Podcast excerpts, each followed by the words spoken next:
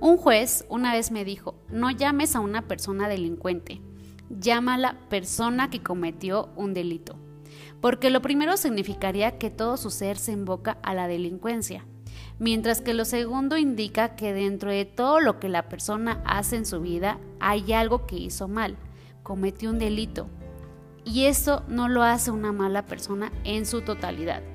Es decir, no somos buenos ni malos, somos los dos Nacemos con la capacidad de cometer el bien y el mal. Nacemos con la capacidad de mentir para obtener un beneficio deshonesto y desarrollamos esa capacidad en una etapa muy temprana de nuestras vidas. Julián Ríos, colaborador de Oitul.